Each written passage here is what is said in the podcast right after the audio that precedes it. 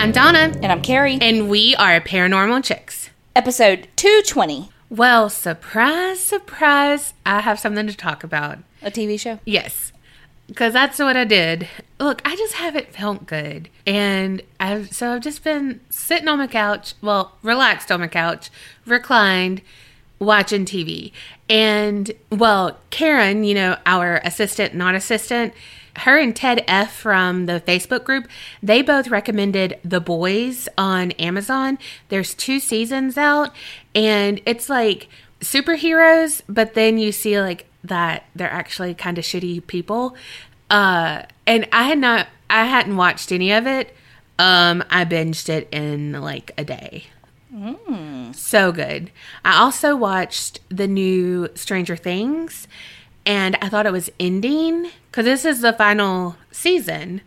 Binged that, got to the end. Like, I didn't know it was the end, you know, uh, but got to the last episode. So I'll just let y'all know the second installment comes in July. Okay. I was like, look here, I have waited long enough for this season, and there was no warning that it was going to be split in two, or at least to my knowledge. But I was I was prepared to like have it all wrapped up. Didn't they do that to uh what you do with the thing the Ozarks? The Ozark Ozarks? I don't know. I never watched Plural or I watched the first season. Oh. Yeah, I don't like that when they do that. Can you just let me let me end like so you really you have two more seasons. Like you're not just doing one final season. It's really two seasons. Like let's just call it what it is. Mm-hmm. and I was emotionally ready for it. And then I was like, wait, wait, Wh- what? So that was my weekend on the couch with Marley. Also, I was on TikTok because that's what I do also. Um, and I, You sound like Patrick Heads because that's what I do. Also, Oh. I'm just like, and I'm so pretty, and I'm so tiny, and I said this. um, but I learned that when a dog lays with its butt facing you, Yes, it means that it's like pr- could protect you. yeah, like, and it like loves you and trusts you kind Uh-huh. of thing. But she always lays like that. But then, like when I was, I almost took a picture and be like, "Who is she protecting?" Because she had like one leg kicked out straight. You know, she was like snoozing. And I was like, I mean, thanks for trusting me, but one, I am reclined back, and you know it's a electric thing, and it takes a long time to get down. Mm-hmm. And two, you're not a spring pup anymore, so you're not protecting me from a lot. I think she could if she had to, though. Oh yeah, well, if anyone stands behind me, um, she starts this anyone. Um, how do you know that, Donna? Well, dick appointments. but also, Tiffany was scratching my back, and Marley was like. I was like, "See, I told you." It is literally anyone. But you know, she used to do that when I would uh, will my dad anywhere. Like she's cool with him doing himself. Well, that's weird. But Yeah, but if I got behind him and I'm like, I am helping him, bitch, mind your business. and she's like, uh uh, uh uh. But I don't know what it is. I mean, maybe I did scar her from the dick appointments that she has seen. we, But don't, we're, we don't need to know more. yeah. You know what I do need to know more of? Jim Harold's campfire. Well, I was going to say, if you're talking about scary sights, Jim Harold does have some scary stories. That have nothing to do with your dick appointments. no, thank goodness. Have y'all heard about this podcast? I mean, I'm sure you have. Jim Harold, he is like the daddy of paranormal podcast. Well, his podcast, Campfire, is where listeners call in and they tell their scary stories. So it's like you're sitting around a campfire sharing your scary tales. And we know y'all love those stories. Y'all listen to our sinister sightings, and so you love stuff like that. So you're definitely going to want to check out Jim Harold's Campfire.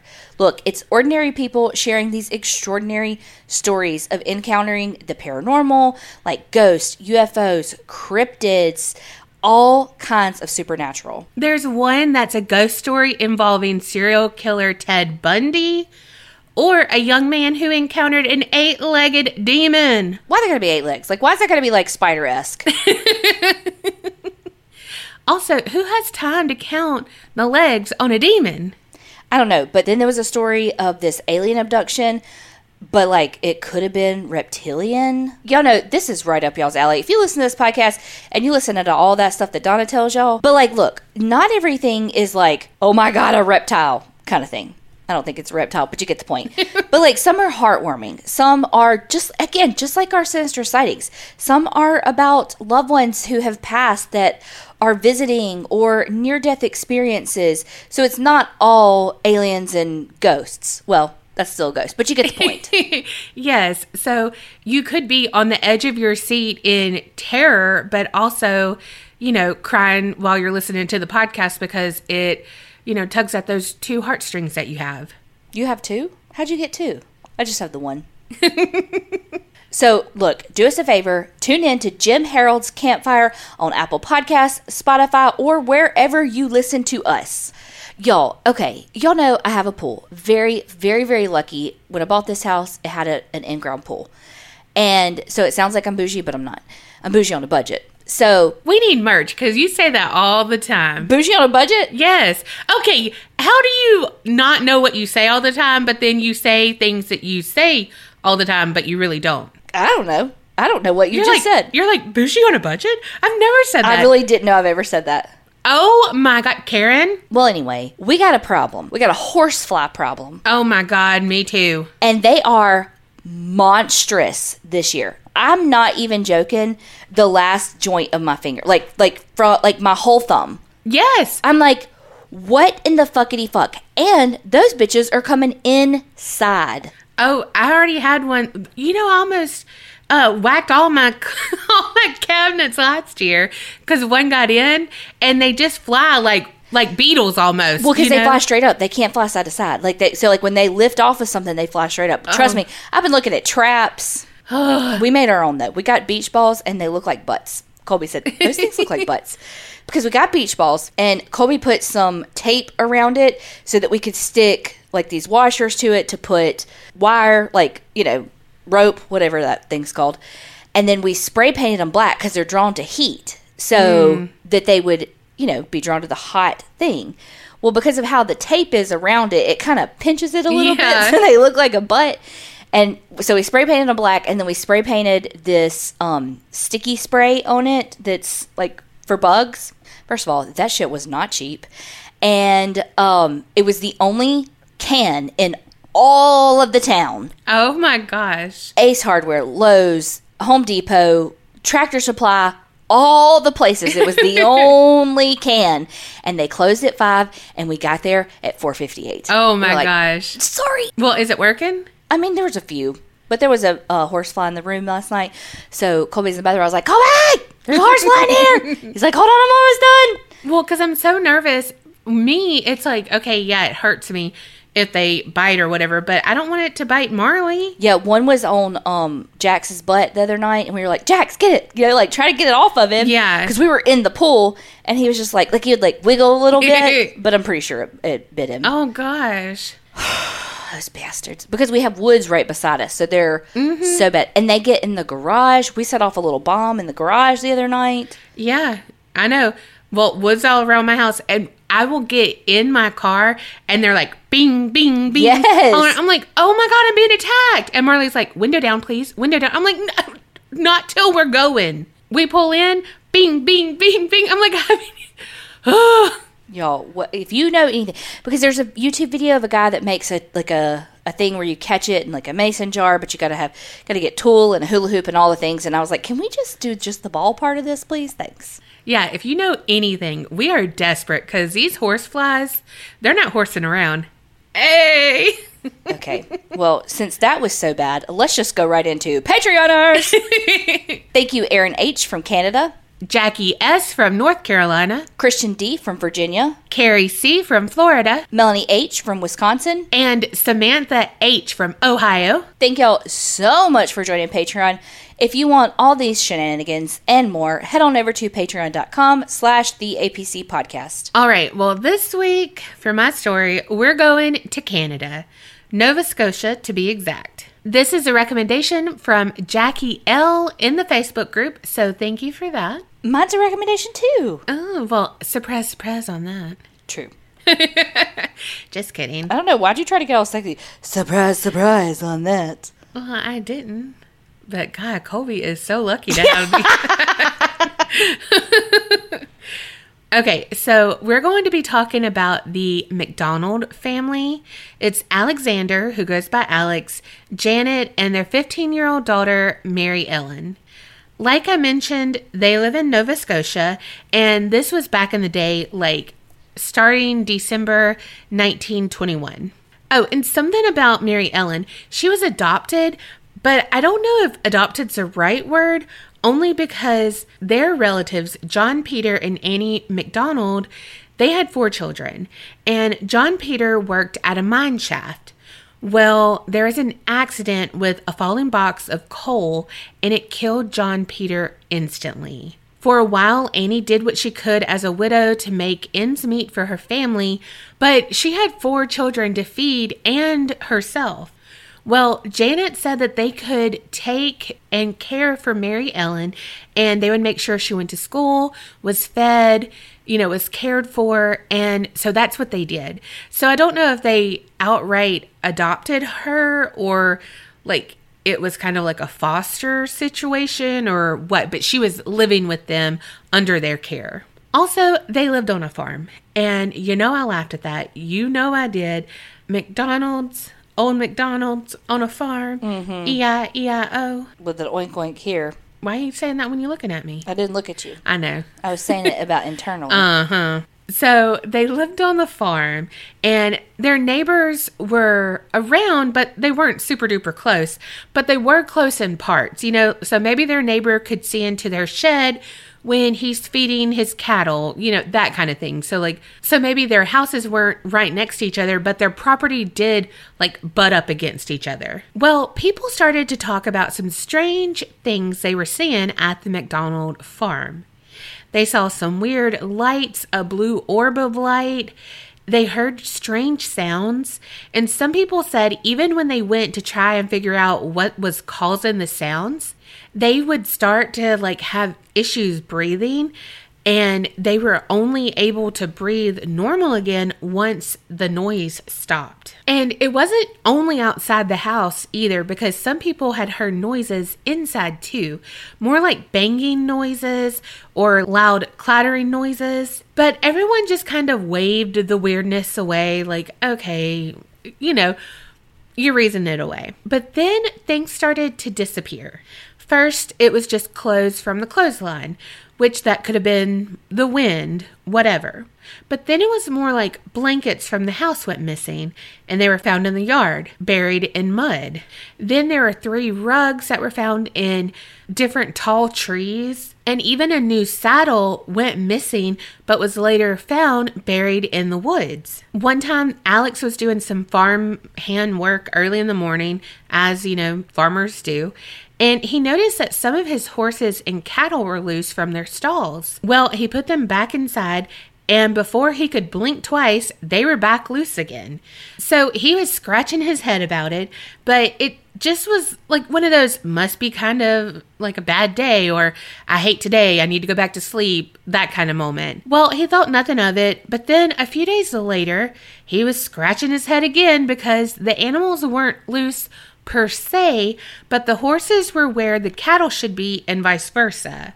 Then also when he was checking over on them like to make sure that they weren't harmed or anything, he found several of the horses' tails bobbed or the hair was braided on the horses. Alex believed that it was some of his workers or Mary Ellen playing a prank on him, so he questioned everyone, and of course, they denied having any involvement. But the animals continued to get loose. So Alex and the farmhands got busy and began to add more barricades so they couldn't get loose again.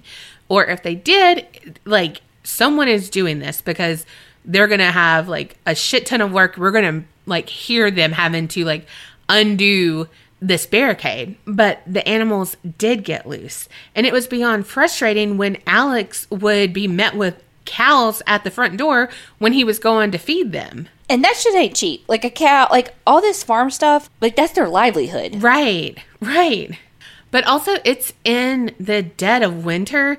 And so, like, the horses in the stalls and all of that, like, they're put away to be warm and all this and like if they're just roaming around i don't know how animals work. I'm just saying.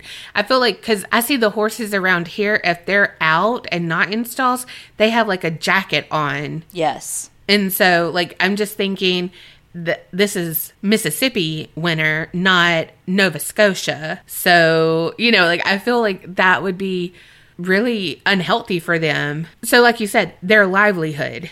Well one morning things started to change. Like it wasn't now just with the animals.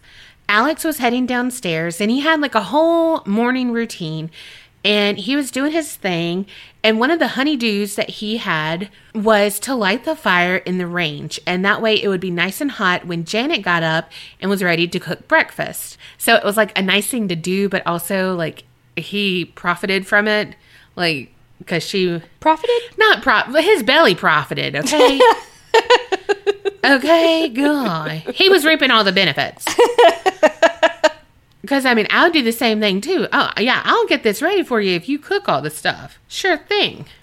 Well the thing about it is how their house was built that range could heat the whole house and that's what they used. So they would have the fire going but after a while it would die down and so it would be cold for a little bit. But then again you know they would add wood it would warm up and all the things. But it seemed like there was a fire going on like just before he got there. And it was now down to the embers but it looked like the wooden boards were scorched that were above the range. And as Alex was trying to figure all this shit going on, he heard a loud whoosh sound and felt heat behind him. And so he spun around, and there was this upholstered chair that went up in flames without any warning. And it was like nine feet away from the range. So it wasn't like, oh, it was because it was super close to it or anything. And there was like, and that's what caught on fire. Like it was nine feet away. Luckily, it was still winter. So he basically just threw it out in the snow and it snuffed out the fire. But just when he thought he had that handled, he saw the couch start to go up in flames too and had to drag that out into the snow as well. And he couldn't understand how this was happening because he was the only one downstairs. Time went on, things went back to normal ish, but there were a few times where Janet woke up to smelling smoke, alerted Alex, and he would find different things on fire inside of their house. Luckily, he would be able to put out these fires quickly, but it was still upsetting and unnerving. And to take that unnerving part up a notch, once the part that was on fire was the chimney. And so he got icy hot water because it was like on the outside of the chimney. Like, Okay, I was like, how the fuck does a chimney supposed to have fire? yeah, it was like inside the house, but on the outside, if that makes sense. Yeah.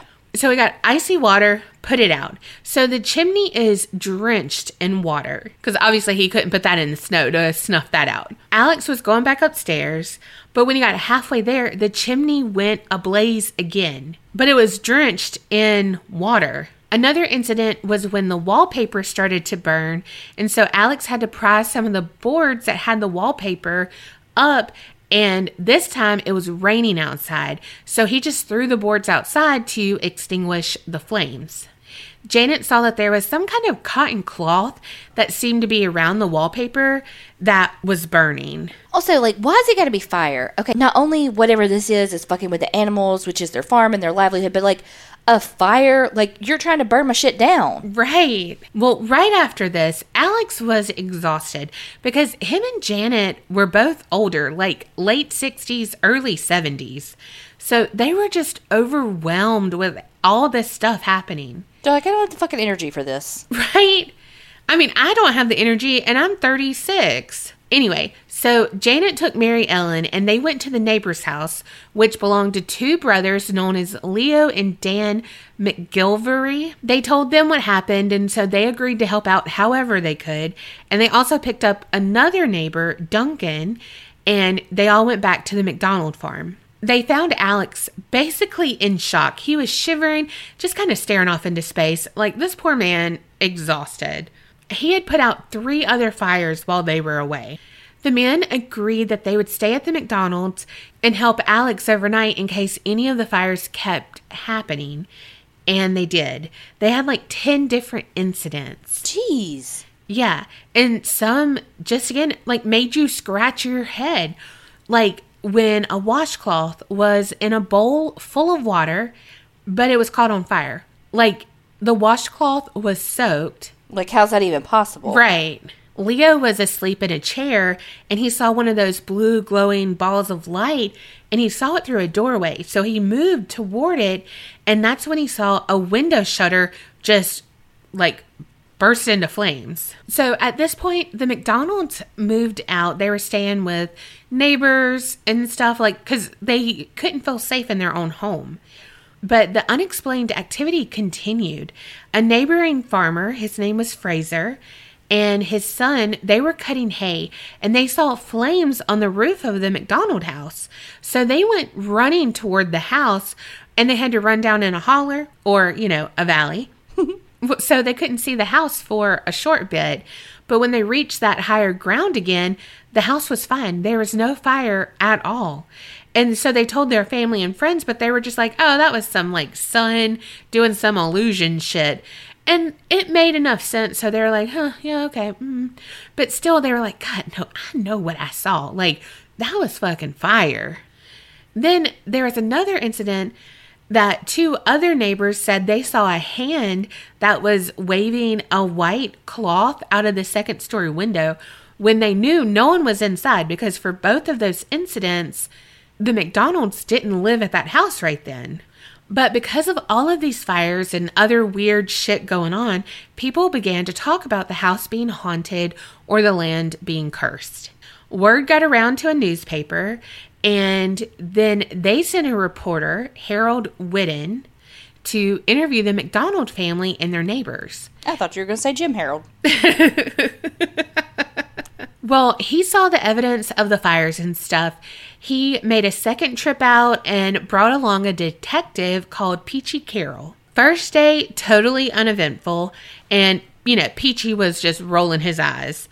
But the second night of their investigation, they heard strange noises like ha- that had been described before. And then Whedon, I hope I'm saying these names right, I'm so sorry he thought Peachy had slapped him and vice versa, but then they both described the same sensation and they're like, oh shit, that's weird. Um, okay, that wasn't either of us. Uh, yeah. And so they decided to not stay a third night like they had planned. They're like, yeah, it's been fun, but it ain't been real fun. We're out. Yeah. Well, Whedon wrote the articles for the newspaper and challenged paranormal experts to come check out the place. And, well, Dr. Walter Franklin Prince, a parapsychologist from New York City. New, York City! Jinx. Okay, anybody born in 1990 or, or 1995 or lower, earlier, we're older, Yeah. would know that. Oh, well, he accepted the challenge in March 1922. So, Dr. Prince, Whedon, one of the brothers who were their neighbors, and two more residents did an investigation. And Dr. Prince went through the house with a skeptical mind. And he ended up doing an automatic writing experiment. And Whedon seemed to be overcome by something. And he wrote out some sentences, did some weird shape drawing stuff, but nothing really sinister or anything. It was just like, yeah, something, he could tap into something there. But Dr. Prince did write up an article and he shared his beliefs that it was Mary Ellen who was responsible for the fires, but she really wasn't to blame because she was in a dissociative state, or maybe she was under the influence of something that was feeding off her energy, like a poltergeist. But he said that it should be noted that the fires inside were never higher than five feet, which was basically her height. As far as the automatic writing, Dr. Prince said that Whedon could have been lying or he could have been under the influence of whatever force was feeding off of Mary Ellen's energy, too. About three months after the investigations wrapped up, the McDonald's braved it and moved back into their house because Alex was having to walk miles in the snow and shit to feed his livestock daily, to like work, do all the things. And luckily, they had a few peaceful months. Question Was it uphill both ways? I think so. but then in the fall, the unexplained fire started happening again. Now, with the articles blaming Mary Ellen, the local police decided that it was something to do with her and they placed her in an asylum because, you know, she was, quote, hysterical. She ended up being released and she ended up marrying someone and moving off. Now, people do say that the land is cursed, and so that's one of the theories as to what's going on with that. Because they say if anyone like removes anything from the land, the quote fire spook will haunt them. Like that's what they call Jeez. whatever is haunting this land because of all the fires. I really hate that name for some reason. Me too. Me too. I feel like it's very problematic. Okay, okay, I did too, and I was like, "Is that? Am I just? Is that? Is it?" I just I, that's why I said quote because those are not my words. There's a book that I use for this, and that's literally in the title. So I was just like, eh, I don't. mm. But so one woman took an egg cup from the ruins of the old house. The hell's an egg cup? Remember, it's a it's a little thing that you could put your one egg on, and then Yeah, yeah, yeah. Very British. tick. Yes, very, very British. Okay, okay, okay. The only reason I know it is because they use it in Ever After. Um, okay. I was watching. What did? Oh, so Colby and I were watching um the other freaking night. He because Colby's on a very hyper fixation of golf right now. Oh, we did go to the golf range. I could have talked about that earlier. Uh, I, I suck. Uh, the furthest I hit a ball was like fifty yards. Anyway, uh, feet, not yard. Uh, fuck, I don't know. Yeah, yards. Anyway, hyperfix on golf. So we were watching a golf movie. It was one with Shia LaBeouf. Unsure what it was called. It was actually pretty good, and I was like, "Damn you, this is actually good." Yeah, is it the one with Will Smith? No, Oh, he's like young in this movie. It's like the greatest golfer of all yeah, time. yeah, yeah. I know Anyway, what it is because I watched it. it, it was a really good movie, and I Mm-hmm. was like, "Damn!" Like every time he puts on a movie, it's never good. And so this one, I was like, "I really need to go to bed." And here I am. It's ten o'clock, and I'm finished this freaking the movie. But um, they did it on that movie, and then um, I was like, "Oh yeah, I remember that because that's how he ate his eggs on the nanny." Oh Lord. All that to say, the nanny. Well, this one woman took an egg cup in the spring of 1971 and she ended up losing her own farmhouse when she brought it back to it to a mysterious fire very soon after. Yes. So, why they say the land is cursed is because Janet's mom, she was going through, I believe, Alzheimer's, but you know, back in the day, they believed it was a demon. Yes, I mean basically, but not real. I mean they did, but they didn't think she w- like was possessed, but that she was you know hysterical. Mm-hmm. And so they ended up putting her in the local poorhouse. You know the we've talked about someone going there before, Yes. and it was. It, Janet saw the conditions and she was like, No, no, no, no, no. Mom, you're coming to live with me. Like, no. And so her mom came and lived with her, and her mom was very difficult to take care of because they didn't know how to take care of her, you know, and they didn't understand that she didn't know them sometimes and, you know, all the things. Well, Janet kind of just mm, came to the end of the rope and snipped it off because she was like, Mama, you got to get the fuck out of here. What? Some stories say that she killed her, but that's not confirmed. But others say that she basically kicked her out and was just like, sorry if the conditions are bad, but peace. And when she did that, I think Janet's brother is the one who took the mom in or took her away to the per like to another care facility something. But he was like you know what? I fucking curse you and you're gonna have a time worse than this. And then later on lo and behold she did. And so that's again they say because he cursed her but then they also say it could be her mom's vengeful spirit coming back to like wreak havoc because her daughter, you know, wasn't super nice at the end to her. So I don't know. But then, you know, I mean, maybe it was Mary Ellen. Who knows? No one really knows. Like it's still all up in the air.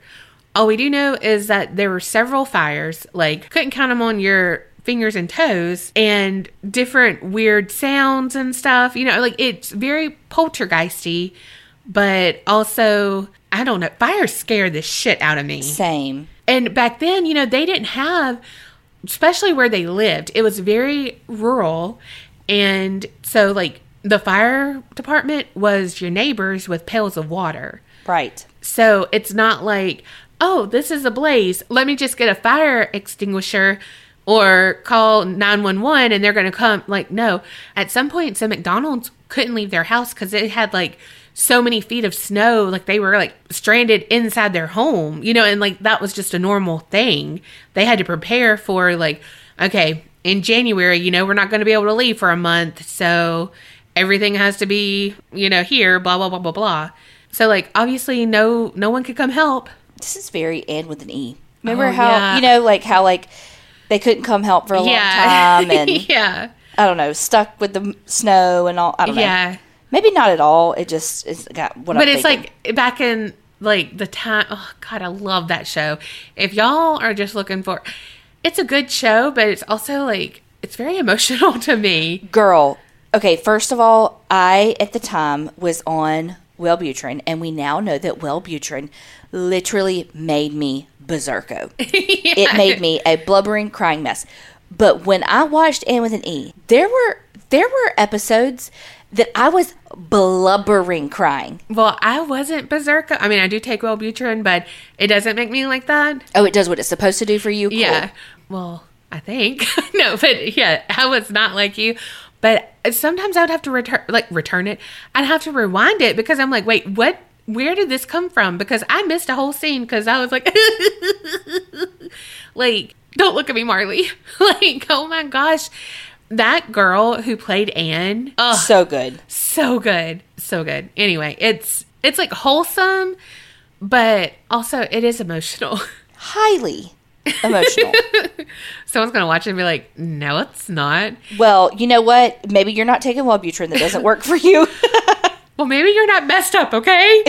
we have problems. We got 99 problems. and Anne with an E is one. You know what Anne with an E never did? Never said, "Oh, the next half of the thing will be in July." No, they didn't do that. No, they gave you all of the episodes so you can be highly emotional for like a day and a half, or Carrie would be like three weeks. But I was going to say a day and a half. It was like six seasons.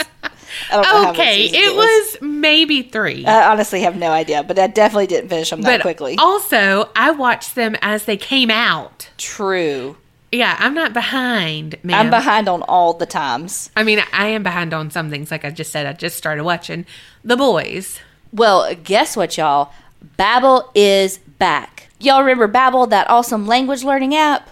Mm-hmm. Well, y'all know my love language, carbs and cocks. But now it's time for y'all to learn another language. And they got plenty to choose from.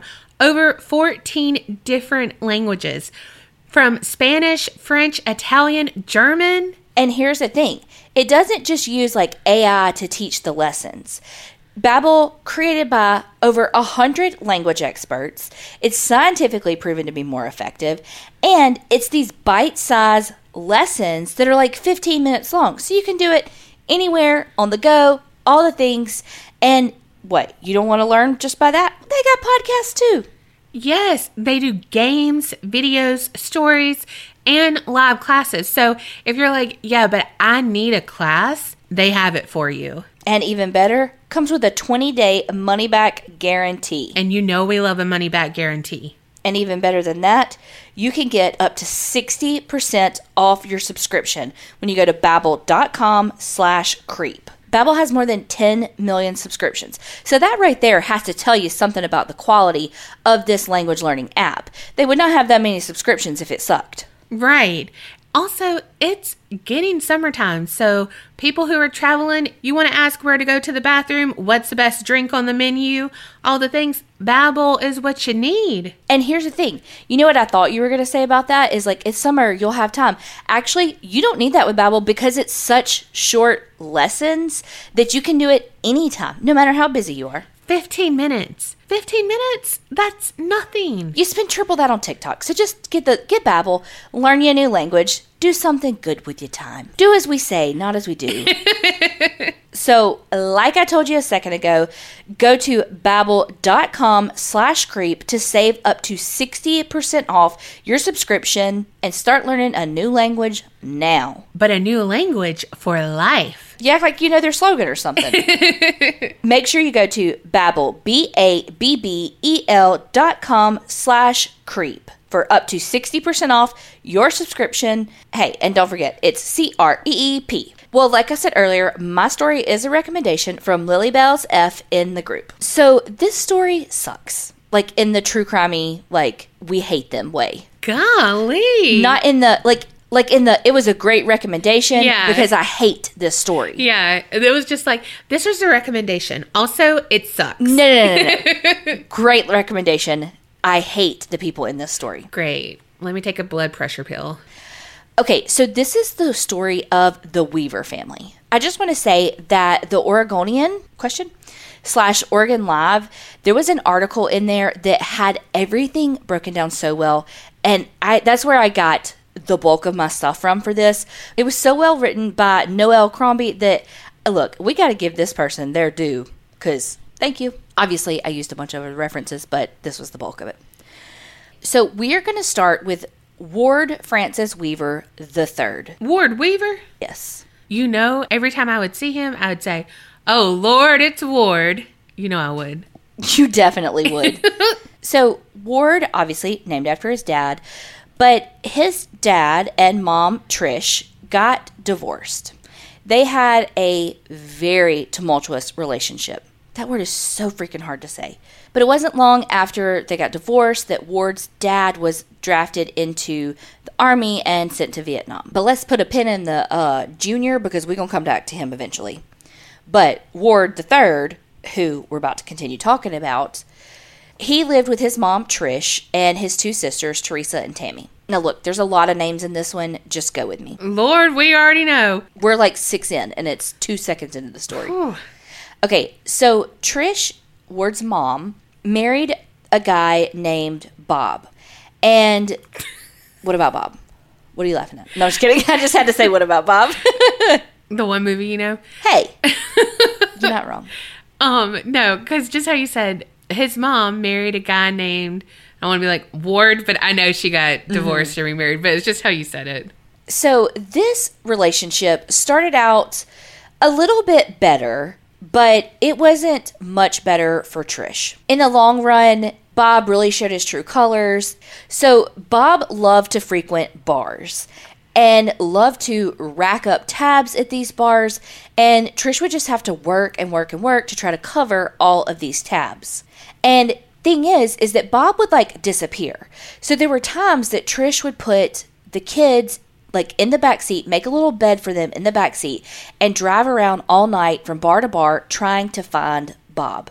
So you can imagine what going from a, a household in which Trish and Ward Jr.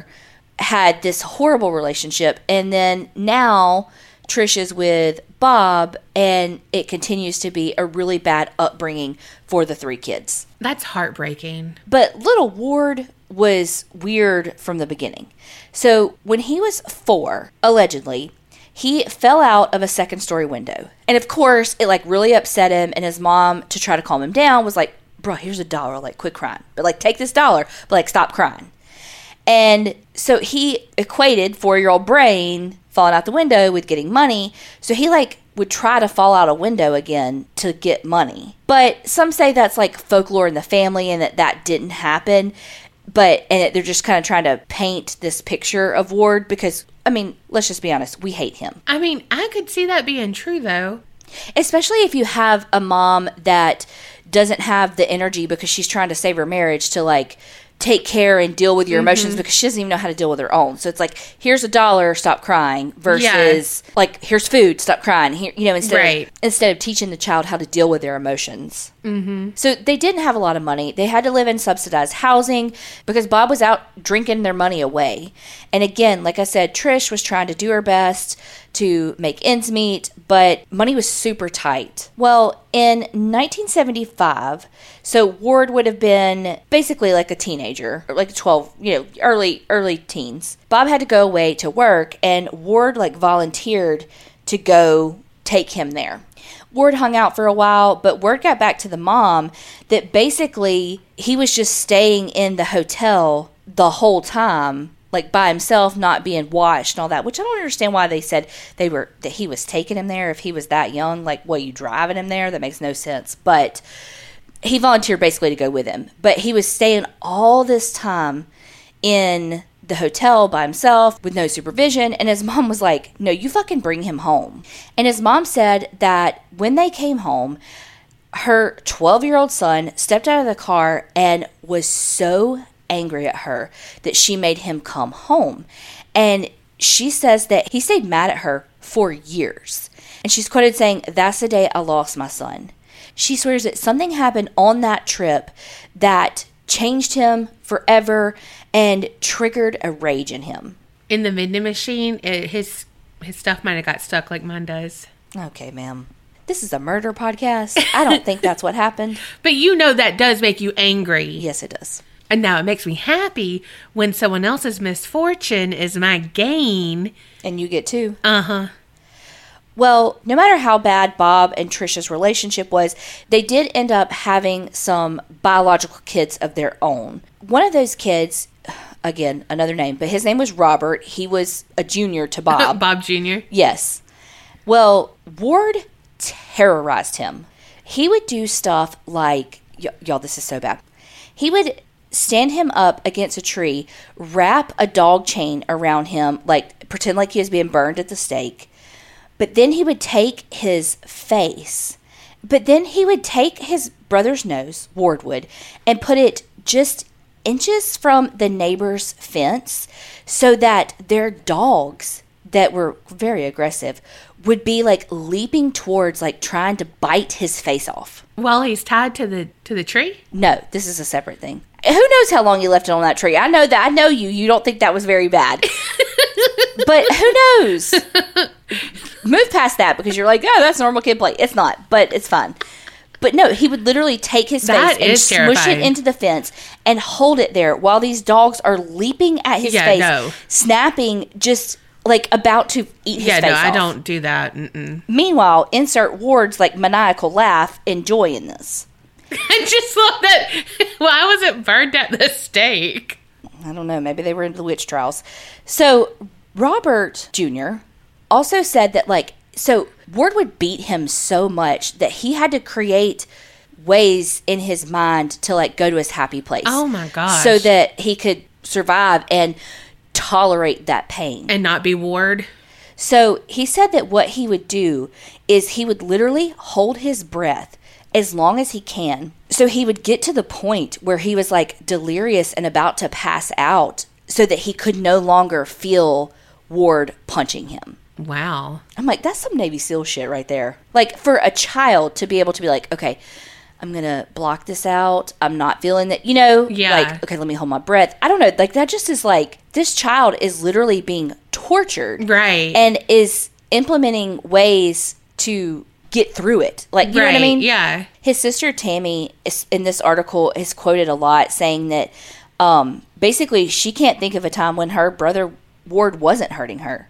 Wow. She said that he would shoot her in the back with his BB gun. Now that hurts. So when Ward got to high school, he was one of those kids that was like the rocker kid, loved like the ACDC, you know, smoked pot, but was like, I'm so cool because I smoke pot. So he like wore his little roach clip on his baseball cap all the time so everybody would know he smoked pot. But he ended up graduating from high school six months early and got a job at this Portland restaurant. He was still living at home, would ride his bicycle to work. But it was around this time, so April 1981, when he had his first really serious encounter with police. So how old is he at this point? Like 67, eh, whatever 81 minus like 67 is. That's why I'm asking you. Let's say 20. I don't know. I think it's like seven. I don't freaking know. A family member accused Ward of raping her. what the fuck?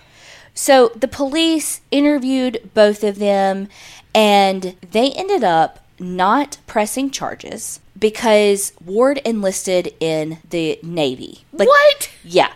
So they were like, well, you know, he's going off. Like, there's just no point. Wow. So he left. Wait, the family said that or the police? No, the police. Oh, oh, wow. Okay. To the sorry so he goes off in, in the navy reserve he goes to the philippines and he's like a cook on this aircraft carrier. When he's in the philippines he meets and eventually marries a woman by the name of maria stout. But here's the thing when he was in the philippines he had a problem with of course authority and you know not being hungover all the time and uh, actually showing up to work.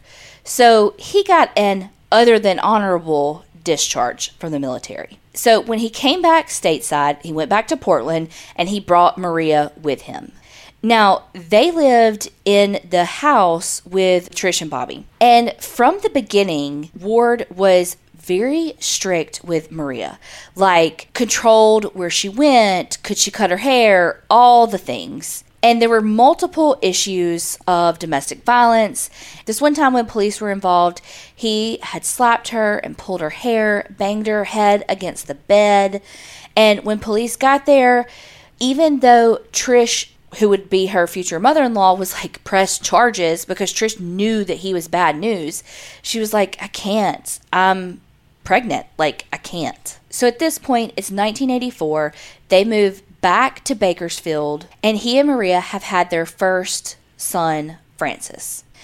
So when they moved back to Bakersfield, part of doing that is because Ward wanted to catch up with his dad, Which one? Pete Weaver, the the junior. Ward Francis Weaver Jr. Because Ward, the, who you know of as Ward, is the third. So Yeah. his dad goes by Pete. Okay. And that's the one that you said little Pete. That's why I said the- Lil Pete. That makes way more sense now. Okay, so here's the deal. He was trying to reconnect with his dad because his dad had just been found guilty of murdering an 18 year old and his 23 year old girlfriend. What? Yeah. What? Yeah. So Pete Weaver was a long haul trucker. Well, this guy named another Robert, Robert Radford, and his girlfriend, Barbara Levoy, were over by the Mojave Desert and their car was broken down. So he was like, Sure, I'll give you a ride. AKA, he was bored and he wanted to play. Oh my god, gross. So he picks him up and eventually he tells Robert, Hey, I need some help with the back of my truck. Can you come help me? Well, when he goes back there, he picks up a piece of pipe and beats him in the head to death. Then he takes Barbara and he rapes her repeatedly, takes her back to his house, ties her up in a tree. Sound familiar? And Wait, on a tree? yes, Oh, shit. And the plan was for him to take her on the road with him so he could like have his way with her whenever he chose. But they got in a bit of a struggle and she bit him and so he got pissed and he strangled her with a diaper. What? Where he got a diaper, unsure, but that's what they say. He he did have younger kids. So he had a 10-year-old son and before that kid had to go to school. what? He did have younger kids. He had a 10 year old son. Yeah, but I think there was like more than No, just that I one. know. It was just, again, the. the way I break up my sentences Yes. is terrible. so this part is pretty terrible. Before the kid goes to school, he tells him that he needs him to help dig this hole because they had a broken sewer pipe that he was trying to find. Oh my God. So he gets this hole dug with the kid, and when the kid goes to school, he buries Barbara Levoy in that hole. What the fuck? Then he covers that hole with concrete and built a deck over it. Oh my gosh.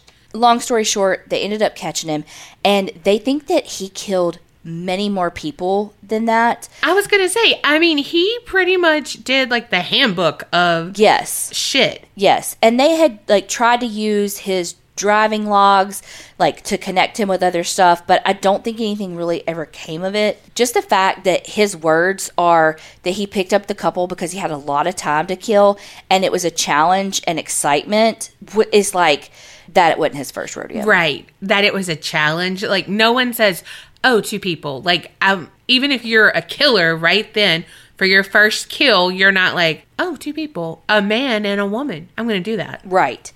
Well, he did finally confess after he talked to his mama. Her name was Dot, and he she said that he needed to get it out, like you know, confess.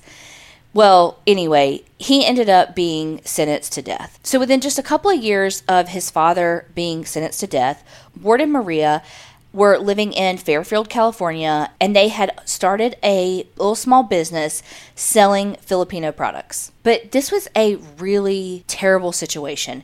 There was so much violence in their home. Uh, It was toxic among them all. Like Maria was abusive to the kids, Ward was abusive to everybody.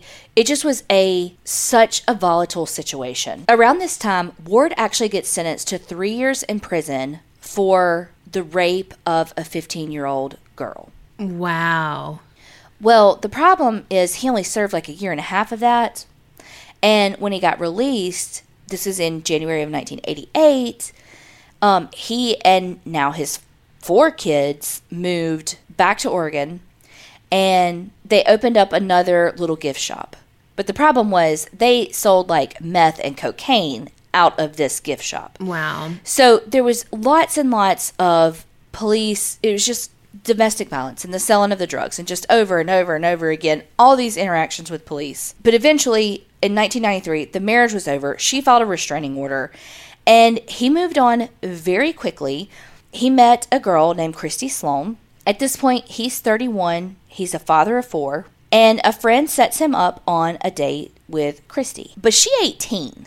Wow. And I'm like, okay, that's totally legal and all, but like, what does a 31 year old father of four have anything in common with an 18 year old? Like, he's got like infant kid. Like, this Yeah. isn't just like, oh, they're older, the kids are older, she's the same age as the kids, blah blah. No, like these these are like babies that she's gonna be taking care of. You know, well, I mean, some people like that.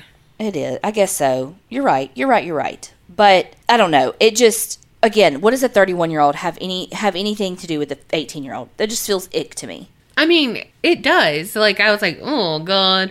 But it's just because I know his past. So true. And maybe that's why I'm like, Yeah. Well, it didn't take long for Christy to see Ward for what he is very, very controlling of her. He was abusive to his own kids. He wouldn't let her go out alone. He, again, just like his previous relationship, he was controlling of who she could talk to. I mean, how she cut her hair, everything. And he was abusive to her. He hit her with a cast iron skillet. Oh, hell no. The only one allowed to do that is Rapunzel. Well, he did go to jail after he hit her with the cast iron skillet. She was so scared to testify against him that the charges were dropped and they ended up getting married in February of 1996. Bless it. So after that, all four of the kids moved in with them and things seemed to be going better. They had, like I said, all four kids living with them and his daughter was like having friends, having sleepovers, and Don't like this. well, one of the little girls that would come over pretty regularly and thought of them as like her second family, her name was Ashley Pond. Now, Ashley had a really, really tough life. Her dad had been sent to prison for sexually assaulting her. Oh my gosh. Really don't like this. Well, Ashley and Ward's daughter also had another friend named Miranda Gaddis. Now, Miranda also had a very, very difficult life.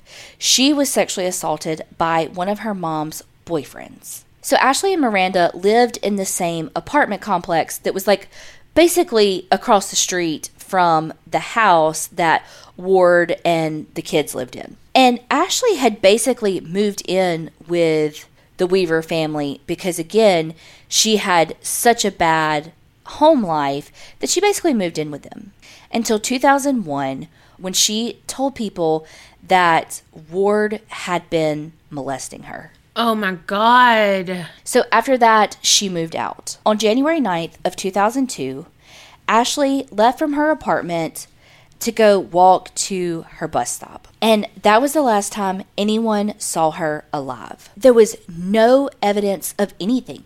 There was nobody knew where she went. Did somebody take her? There were no witnesses. There was no crime scene. There was no nothing to say where did Ashley go. Police did not believe that she just ran away or anything like that. but they had no proof as to what happened to her. About two months after Ashley disappeared, Miranda Gaddis disappeared as well. Oh my gosh.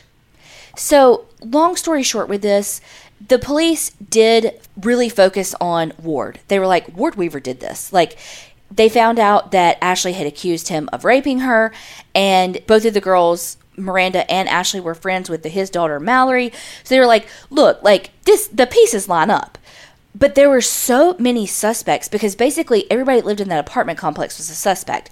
So it was like, how do you narrow this down when you literally have no evidence? And Ward did take a polygraph because the FBI got involved, but he failed the polygraph. But he was like, look, I tried to save Ashley. She had this terrible home life. And she, he's like, I think they both just ran away, is basically what he said. Well, word starts getting out that police think that Ward had something to do with this.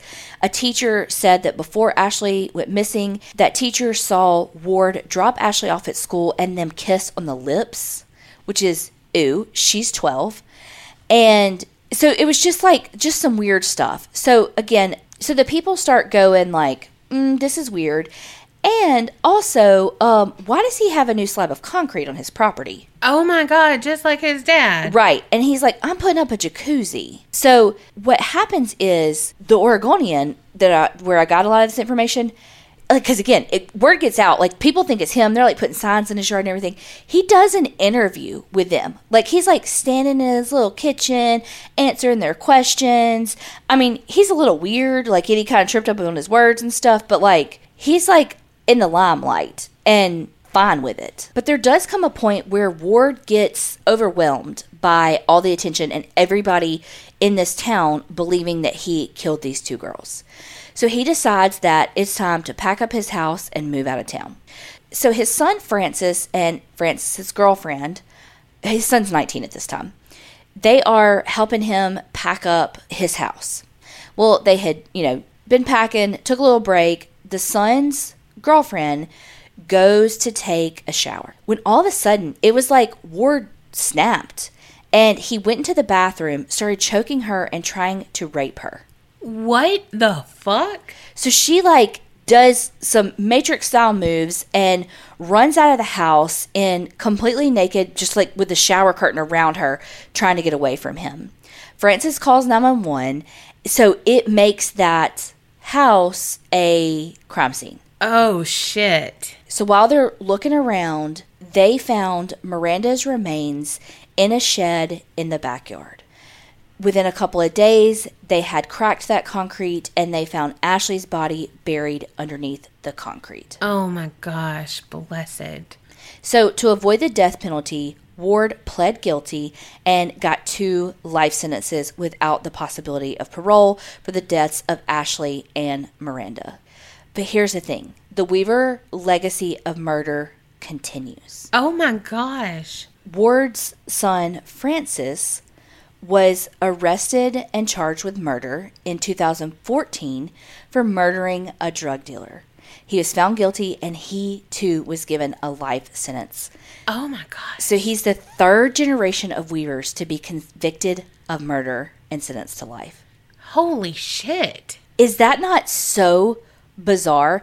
And like allegedly the grandpa, like the you know, because we did Junior, the third, and then the the son, you know, the whatever he was, Francis. But the original Ward Francis Weaver was just as bad. Like I Oh don't my like God. that he was like it said that um one of the YouTube videos I listened to said that he allegedly like raped his wife and raped some of his kids. Oh. And so they all just grew up in these houses that all they knew was rape and violence and torture and it just continued generation through generation. Wow, that's so fucking sad. When I first saw this recommendation, I was looking up Ashley and Miranda's story and you know, it was asking me like, you know, on Google it was like Weaver the third and I was like, okay, yeah, that's him. And then I was like clicked on this one thing and it was a um the junior and I was like, "Wait, what?" yeah. Wait, these aren't the same. This is not the same. Hold on. Like it took me a second to figure out like what am I reading? Yeah. Like wait, these are all the same names but different and these are different victims. Like what? And then I was like, "Whoa, this is like generational yeah. murders." Wow. Well, can we take a break from that heaviness to talk about something that is just better for your stomach, better for your soul? And when I say your, I mean your dogs. I know that could only mean one thing. Jinx is back. Literally, before we started recording, I put some food down for Jax and I was like, shit, I'm out of topper. I've got to order me some Jinx to get some of the food toppers for Jax. Y'all know we freaking rave about Jinx because we really do love this product. It is clean, modern foods and treats designed for dogs by pet parents. One of my favorite parts is that each recipe has easy to digest proteins like organic chicken, superfoods like pumpkin, carrots, cranberries, and probiotics to help with their gut health. Yes. Okay. So Marley, she has issues with being groomed, and she just was groomed. Her skin was inflamed. You can ask Carrie. It was Oh my red. God. It's so bad. But she is so much better, and I swear it's because of Jinx. Like her, her skin's not more red because I'm feeding her something that's bad for her. I'm telling you, her skin has really changed over the course of me switching to Jinx. And y'all know that she is my baby boo and she means the world to me. And so I really think that Jinx had a hand in that. Here's the thing is if you tried it and you didn't like it, Jinx offers a 100% satisfaction guarantee. If it's not your dog's new favorite food, you get your money back. Yes, and every Jinx purchase that provides a meal for a shelter dog through their Give Bark program. Which is the cutest name ever. Yes. So y'all have got to go to thinkjinx.com slash creep and get 15% off your first two orders. Yeah, I said two orders. One, two. Yes, because your dog deserves a healthier food that they actually want to eat and you feel good about feeding them. So go to thinkjinx.com slash creep. That's T H I N K J I N X dot com slash creep. C R E E P. Well, I'll tell you what's creepy is these motherfuckers in this damn story I just did. Yes. That dad did like the the Pete guy. There is no telling like what in the Israel keys. I was thinking Israel Keys and Toy Box Killer. Yes, yes, Like yes. they He- were on like the CB walkie talkies being like, got a live one here. Like that, they would all be best friends. Oh, oh, Them and Robert Ben Rhodes. Remember him? I did him. yes. Ooh. Okay, and I really hope things have changed. And I might be naive about this, but I really hate that you said that Ward, you know, had raped that girl mm-hmm. and then charges weren't pressed because, oh, he went to the army. And it's like, that's not the right call because, okay, now you're sending him to a whole new group of victims. Mm-hmm. Like, are you freaking kidding me? And now it's not even on his fucking record. Right. That's the thing too with me. It's like, yeah, now it's not on his record. So if it happens again, they can't me like, oh well, this has happened before, and now you can't see his escalation because it's escalating. Yes. Oh, oh my gosh. That's so frustrating. And then three years for raping someone. Right? That, oh my gosh. So much about your story I hate. Thank you so much for the recommendation because that's really just mind blowing to have like the generational murderers. I, I mean, like you should have seen my face when I was researching this. Well, and I'm surprised we didn't have a Paula and Gertrude moment here. Look, it was close because Ward was also known as Little Pete, and it, it threw me for a loop. And there were so many names, and there's possible that we had a Paul Gertrude moment, and I can't figure it out. well, you didn't slip back up, so I couldn't figure it out. So, whatever. Okay, so this might be like, Donna, what the fuck? Because we know how I am. But okay, so with Bob Jr., Robert mm-hmm. Jr., when he would go to his happy place and he would like basically hold his breath to get delirious mm-hmm. or whatever, is do you think there's a difference between him, like him doing that, and Ward if he had done that? Like, if you think Ward would have like a sexual fetish with that, because that's kind of like how they do you know, Could like be. And and Bob Robert may. We don't I- know I that he doesn't. wonder- yeah, I was just you wondering. could. Well, because that's ultimately how that kind of stuff is at times. I'm not saying all the time, but is developed. Yeah, that's. I was just thinking that. And you know how my brain is, but you know that's what they say. People like the extreme, not Mm-hmm. just like oh some light choking, but like the extreme. Like no, I'm about to black out. Yes. That euphoria is what they do, and then that's how sometimes like they really do have those. Oh shit. He died. Yeah. Yeah, because it gets that extreme. So I was just wondering, like, if you think there's a break in like the psyche of like It could be, and it could be too, like because he had it done to him. Robert maybe more like want that as part of his sexual desires done to him, whereas someone like Ward wants to do that to other people, and you get a toy box killer. yeah, But you know, like his sister, um, Tammy, I think I think it was Tam, Tammy or Teresa, Teresa one that he was so terrible to. You know, she turned out not like him. You know, so it's like yes, there was some generational stuff, but there are also many other kids that have been born in this family that didn't turn out to be oh murderers. for sure. And it's like, and she had a ton of shit done to her. And she cut off communication with her family, went to therapy, got help, all the things. And she's nothing like them. I wonder if he saw something when he was with his dad at the hotel. Well, that was his stepdad, Bob. Oh, But his mom did say that when he came back, something was different about him. yeah. Well, I was just thinking because his dad had tied that girl up and how, like, Yeah. so I was thinking, like, what if he saw that and and kid brain was like, you're a witch, you know, like, Yeah. Made it like whatever a game, but he saw something like that happening. Well, and you know, Bob wasn't a good guy. So there's Yeah. no telling what he saw with Bob because, I mean, Bob got really drunk and Yeah, he could have done stuff to Ward. We don't know. yeah. Thank y'all both for these recommendations on both of our stories. Yes. Thank you, thank you, thank you. Hopefully, y'all enjoyed this episode. Don't forget to like, review, subscribe, all the things. And remember, Creep it real and, And don't get scared.